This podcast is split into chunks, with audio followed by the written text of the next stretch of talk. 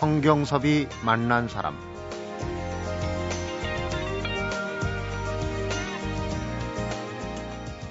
집안 형편이 어려워서 17살에 생활전선에 뛰어들었다. 이 무렵 처음으로 시계와 인연을 맺었고 이때부터 어깨 너머로 배운 기술 온갖 시계를 분해하고 재조립하면서 홀로 연마해간 기술로 1997년 마침내 대한민국 시계 수리 명장 1호가 되었다. 성경섭이 만난 사람 오늘은 장성원 시계 수리 명장을 만나보겠습니다.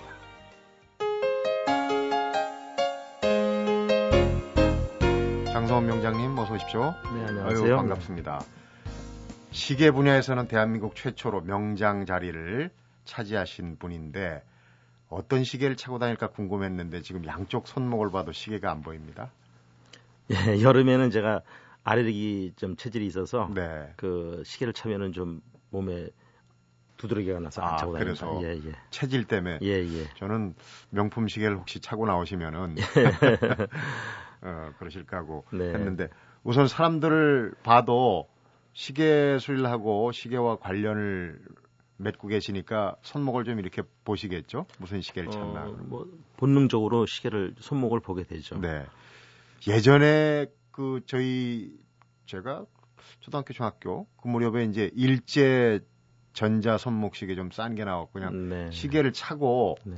수리한다기보다는 고장나면 이제 그냥 버리고 하는 그런 개념이 돼가지고 네.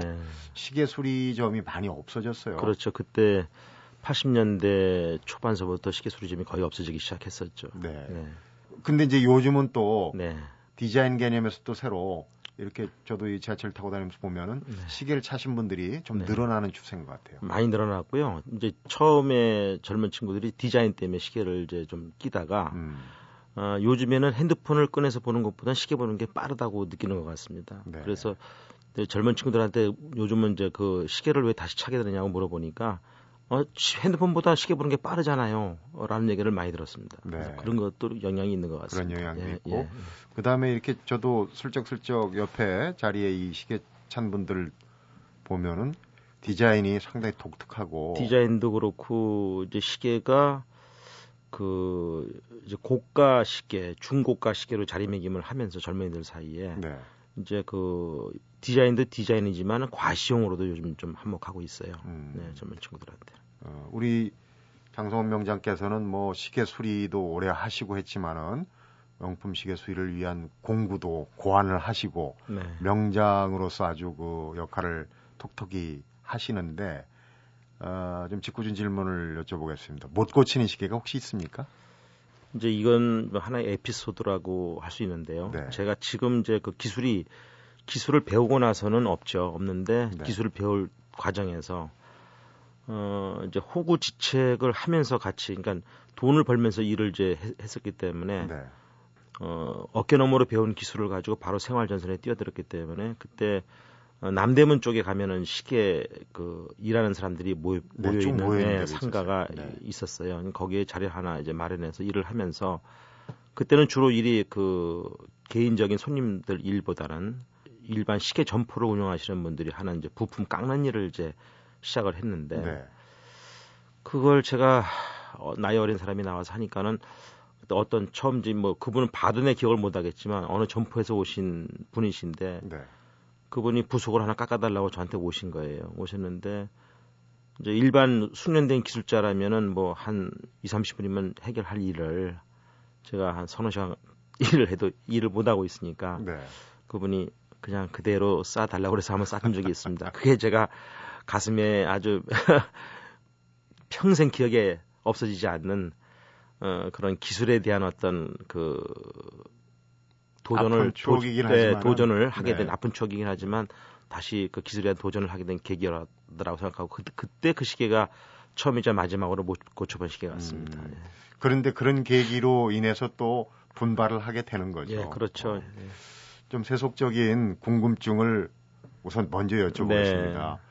시계 수리 장인이시라고 그러니까 시계 관련하면 우선 퍼뜩 이제 청취자분들도 그렇겠지만 명품 시계를 아무래도 떠올릴 거예요. 뭐 네. 스위스 시계 뭐 이런데 어떤 이제 명품 시계들 초호화 그 명품 시계들 보면 이제 그 뭐 귀금속도 많이 넣고 보석도 많이 넣고 해서 물론 이제 그런 뭐 개념적인 시계겠지만은 너무 사치한 거 아니냐는 그런 생각도 들어요. 근데 장인께서도 이 명품 시계를 많이 보실 텐데 야, 이건 정말 가치가 있다. 그만한 어, 돈 가치가 있다 하고 느끼시는 그런 시계들 많이 보시겠죠? 그렇죠. 근데 이제 명품 시계가 어 이제 대중적인 것과 희소성이 겸비된 시계가 따로 또 있습니다. 네. 이제 그건 뭐냐면 제조 회사에서 이제 처음에 제조할 때서부터 상류층 인사들을 겨냥해서 만드는 대중 시계가 있고 네.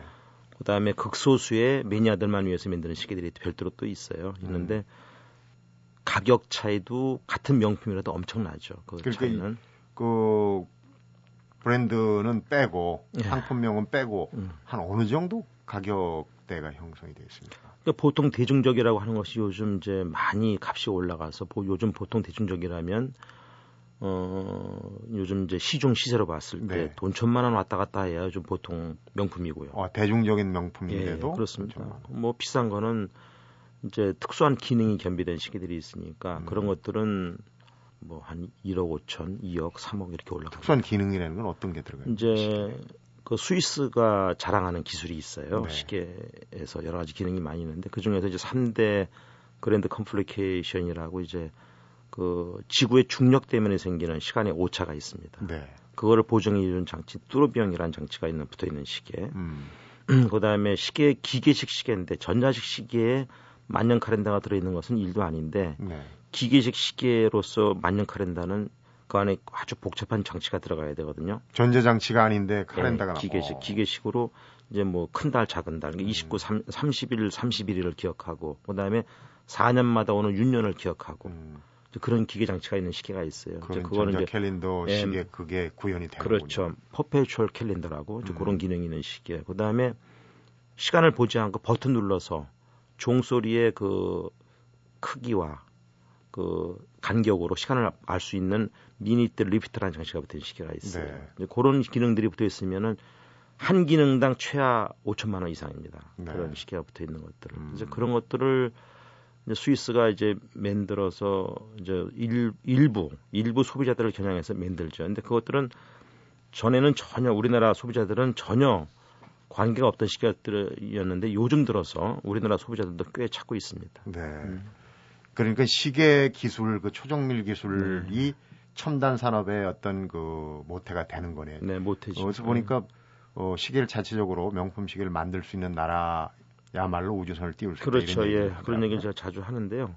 그냥 단순히 만든다는 것이 아니고 시계를 제작할 수 있는 공구를 네. 직접 생산해서 자기네가 생산한 공구로 시계를 만드는 나라만 가능한 그만큼 시계를 만든다는 기술이 아주 정밀 중에서도 초정밀에 속하는 네, 거죠. 초정밀 과학 기술을 보유하고 어, 그다음에 이제 기, 시계를 만들면서 이제 그 축적된 기술, 그러니까 시계를 만들려면 금속, 네.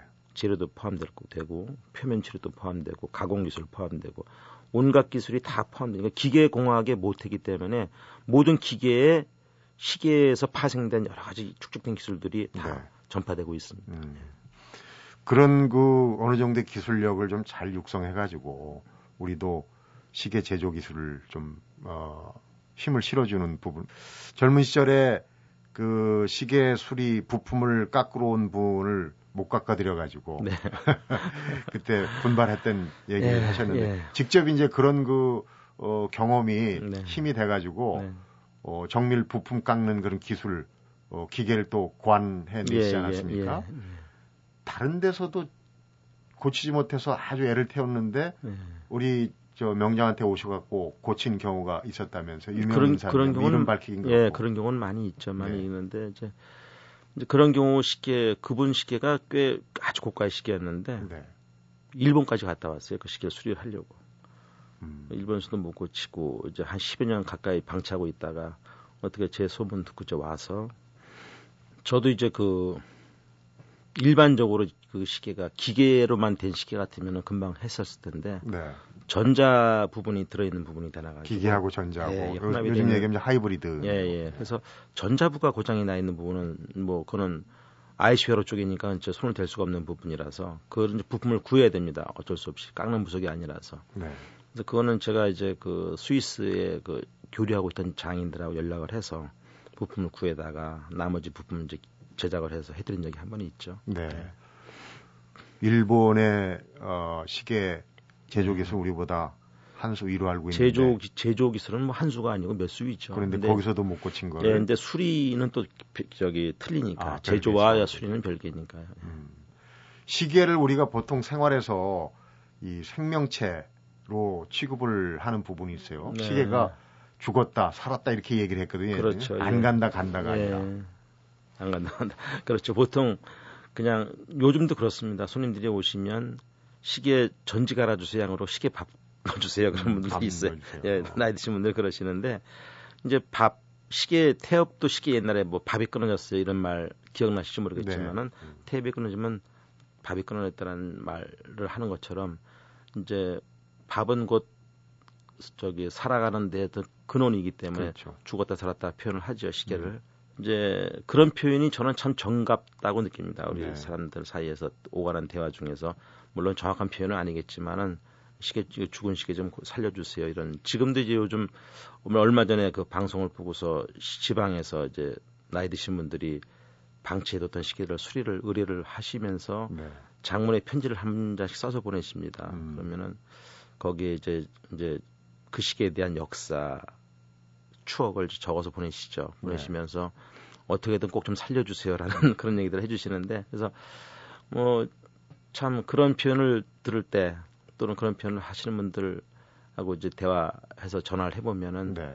어, 뭐 이런 말씀 저런 말씀 나누면서 아, 이 시계는 꼭 좀 살려드려야 되겠다라는 생각을 네. 많이 저도 이제 자연스럽게 살려야 되겠다라는 생각을 하고 네. 그런 말을 씁니다. 음, 우리 장성원 명장께서는 죽은 시계만 살리는 게 아니라 죽어가는 추억도 네. 살려주는 어떻게 보면 인생의 명장이라는 생각이 듭니다.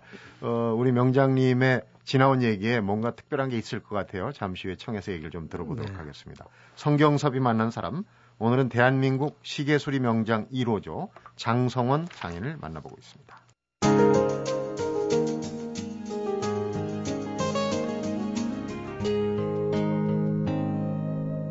성경섭이 만난 사람. 저희가 이 어, 명장을 모시면서 어, 시계수리 1호 명장이라고 그래서 이제 자료를 좀 찾아봤어요. 그랬더니 1997년에 아, 명장 타이틀 따셨는데 동아일보 기사를 보니까 그때 당시 한 20명이 넘는 명장들이 이제 쭉 소개가 됐더라고요. 근데 그 시계와 인연을 맺은 지가 그때 당시에도 꽤 된 것 같은데. 그때 당시도 한 20년 넘었을 때죠. 20 한 3년 정도 됐을 음, 때니까. 그러면 지금 뭐, 뭐 40년이 훌쩍 예, 넘었어요. 예, 예. 시계하고 첫 인연을 맺은 게 수리를 떠나서 언제면 옛날엔 시계가 좀 귀했거든요. 그때 제가 아마 그때는 이제 국민학교라고 그러니까. 네, 국민학교 지금 예, 초등학교. 3학년인지 4학년인지 제 이제 짝 짝이 이제 그 아버님이 시계포를 하셨던 것 같아요. 어. 그래서 그때는 진짜 한 학교에 시계를 찬 애들이 몇 명 없을 때였으니까. 그랬을 예, 거예요. 그러면요. 그때는 한 반에는 뭐 거의 없었고. 근데 걔는 이제 그때 사각 시계를 차고 왔었어요. 네. 어, 지금도 기억 하얀 시계, 하얀 판, 가죽 밴드 시계였었는데. 음. 근데 시, 그때 시계를 보니까 근데 그 짝이 제 말을 좀 잘 듣는 편이 되나서 제가 이제 뭘 좀 해서 주고 시계를 이제 어, 한번 보자. 예, 한번 보고 이제 차봤죠. 차봤는데 차고 있다 보니까는 안에 소리가 나고 그러니까는 흥미로운 거예요. 한번 뜯어보고 어. 싶은 생각이 들어가지고 호기심이 예, 뒷뚜껑을 열었어요. 그 열기도 쉽지 않은데 아, 잘 열리더라고요. 아, 그 칼날로 해서 열리면 딱 열리더라고. 열어서 기계를 이제 빼서 보니까 안에 지금으로 치면 이제 밸런스 휠이라는 부속이 막 심장 같은 거예요. 사람 그렇죠. 왔다, 왔다 갔다, 갔다 움직이더라고요. 네.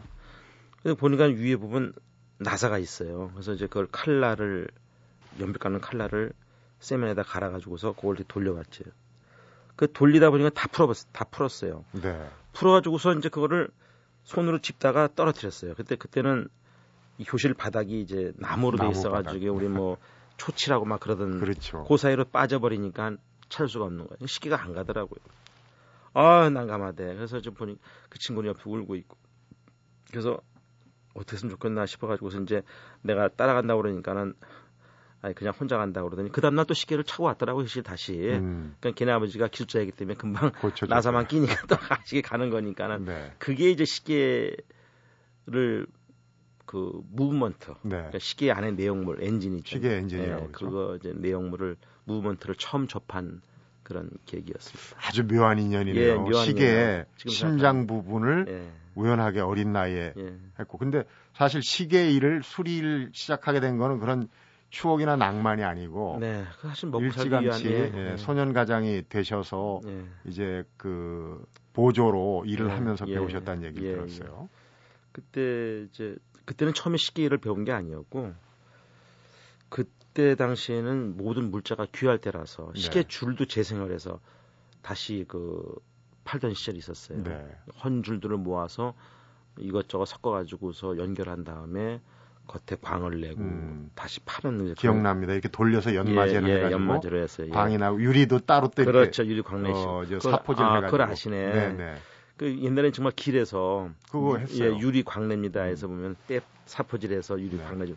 그런 걸로 이제 그, 그 줄을 이제 연마를 해서 다시 파는 시절이 있었는데 그거 일을 하시는 분 밑에 이제 제가 가서 보조로 들어갔던 거예요. 음. 이제 그때 그 일을 하면서 자연스럽게 이제 시계 헌주를 수거하러 시계 점포를 드나들어야 되니까. 네. 그때는 시계 점포를 운영하시는 분들이 대부분 다 꼭 그때는 기술이 있어야 운영이 되는 그러한 전문성을 겸비하는 저기 그 업종이었기 때문에 네.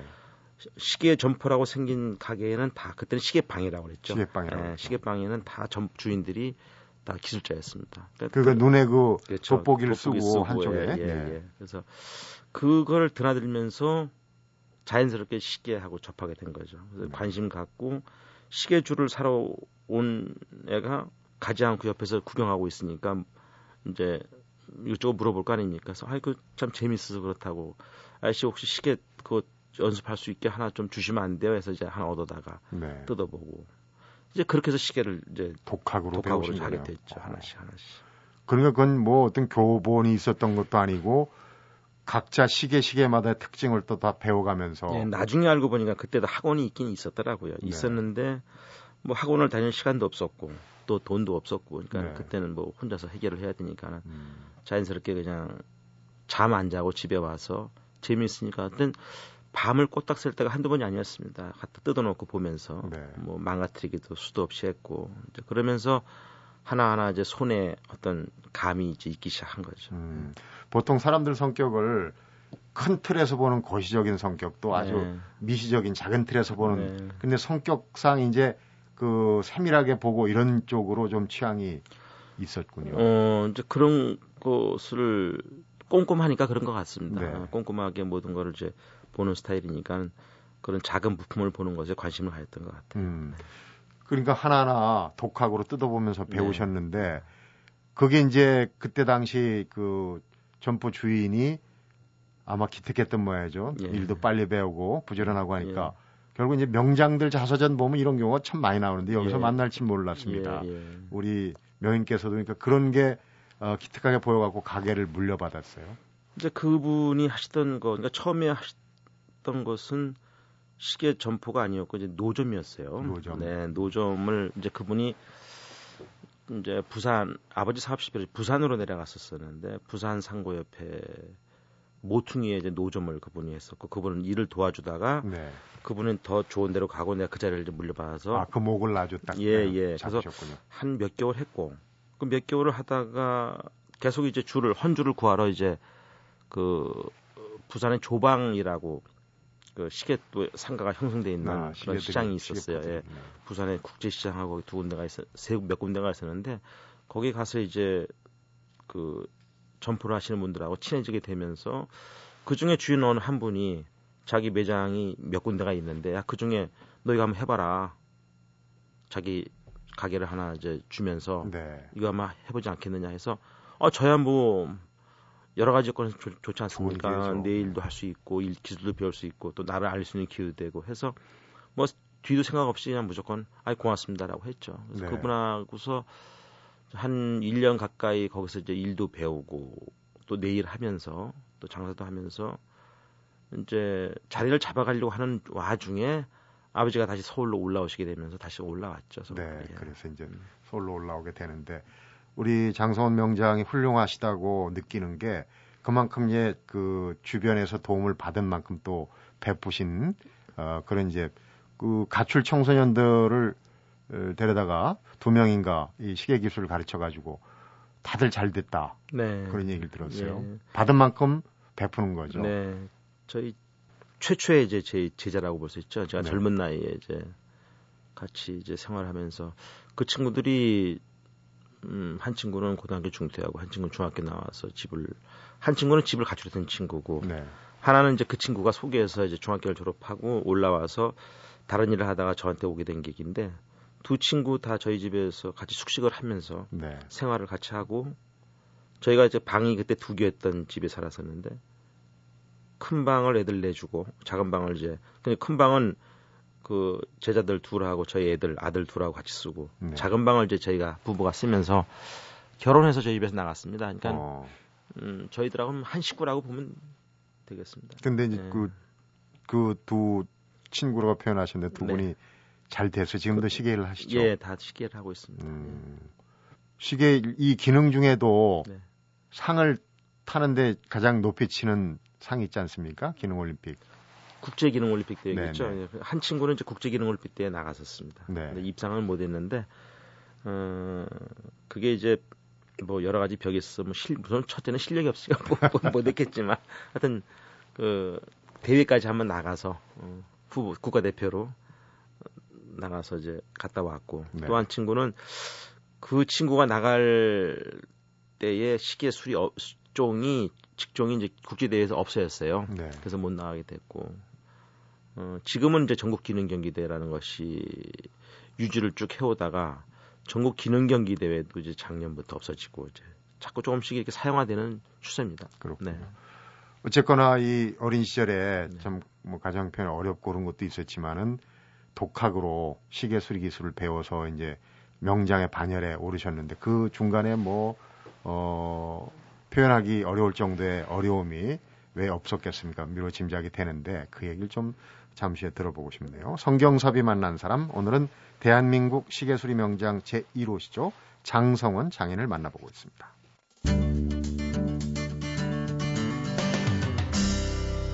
성경섭이 만난 사람 잘 나갈 때는 이제 그 백화점에 시계수리점을 입점할 정도로 잘 되셨어요. 근데 호사다마라고 그 백화점 입점했다가 어 이름을 대면 아는 백화점입니다만 서울에 있는 부도가 나가지고 또 그때 한, 한동안 고생을 하고 재기하느라고 어 좀 애를 많이 쓰셨다는 얘기를 들었습니다. 예, 제가 1997년도 11월 3일 날 그날 이제 세종문화회관에서 이제 그 명장 이제 훈장을 받고 있어서 이제 그 저녁 때 같이 이제 국무총리하고 장관님들하고 같이 저녁 식사를 하고 있는 자리인데 네.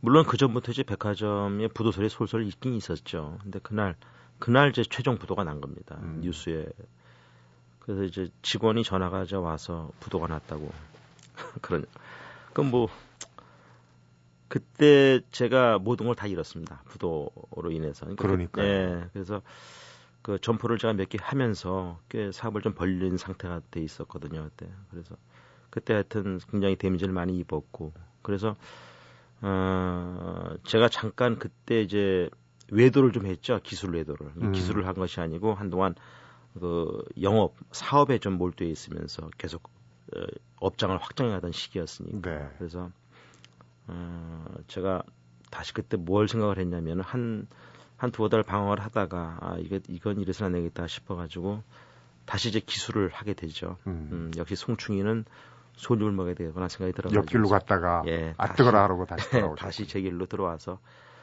어 그때 이제 마침 제가 이제 만든 제품 중에 그 미국 시장하고 이제 어떤 그 연결이 된 물건이 있어가지고서 그때 달러 또 환율이 엄청 좋을 때였어요. 네. 달러가 뭐 거의 뭐 2천 몇백 원 뭐할 때 그때 올라갈 때인데 음.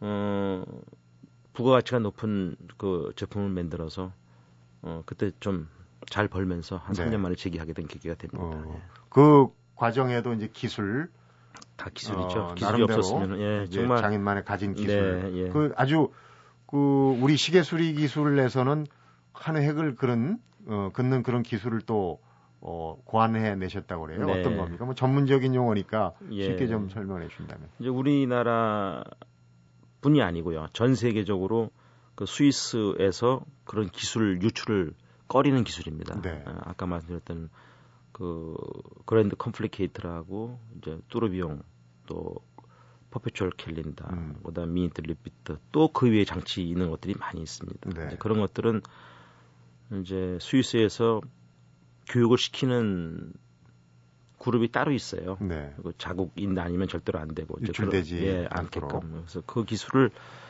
이제 외국에서는 거의 손을 못 대고 만약에 그게 아주 고가의 시계인데 외부에서 손을 댔다가 스위스에 다시 보내지게 되면 정상적으로 어떤 경로를 통해서 입점 저 자기네가 접수한 시계보다 가격을 뭐 엄청나게 많이 받으니까 네. 손을 댈 수 없을 정도로 이제 그런 기술이 있습니다. 네. 스위스 애들이. 근데 그런 기술을 제가 독학으로 이 시계를 배운 것처럼 또 독학으로 그것도 음. 이제 책을 보면서 연마를 하고 그다음에 제가 개인적으로 친분이 있는 시계 독학사들한테 시계 독립 기술자들한테 어, 좀 자문을 얻고 해가지고서 음. 그 기술을 조금씩 이제 제가 한 10여 년 전부터 그 일을 하기 시작했는데 네. 어, 이제는 소문이 많이 나서 일본 수도 많이 오고 미국 수도 수리가 들어오고 있어요. 그런데 네.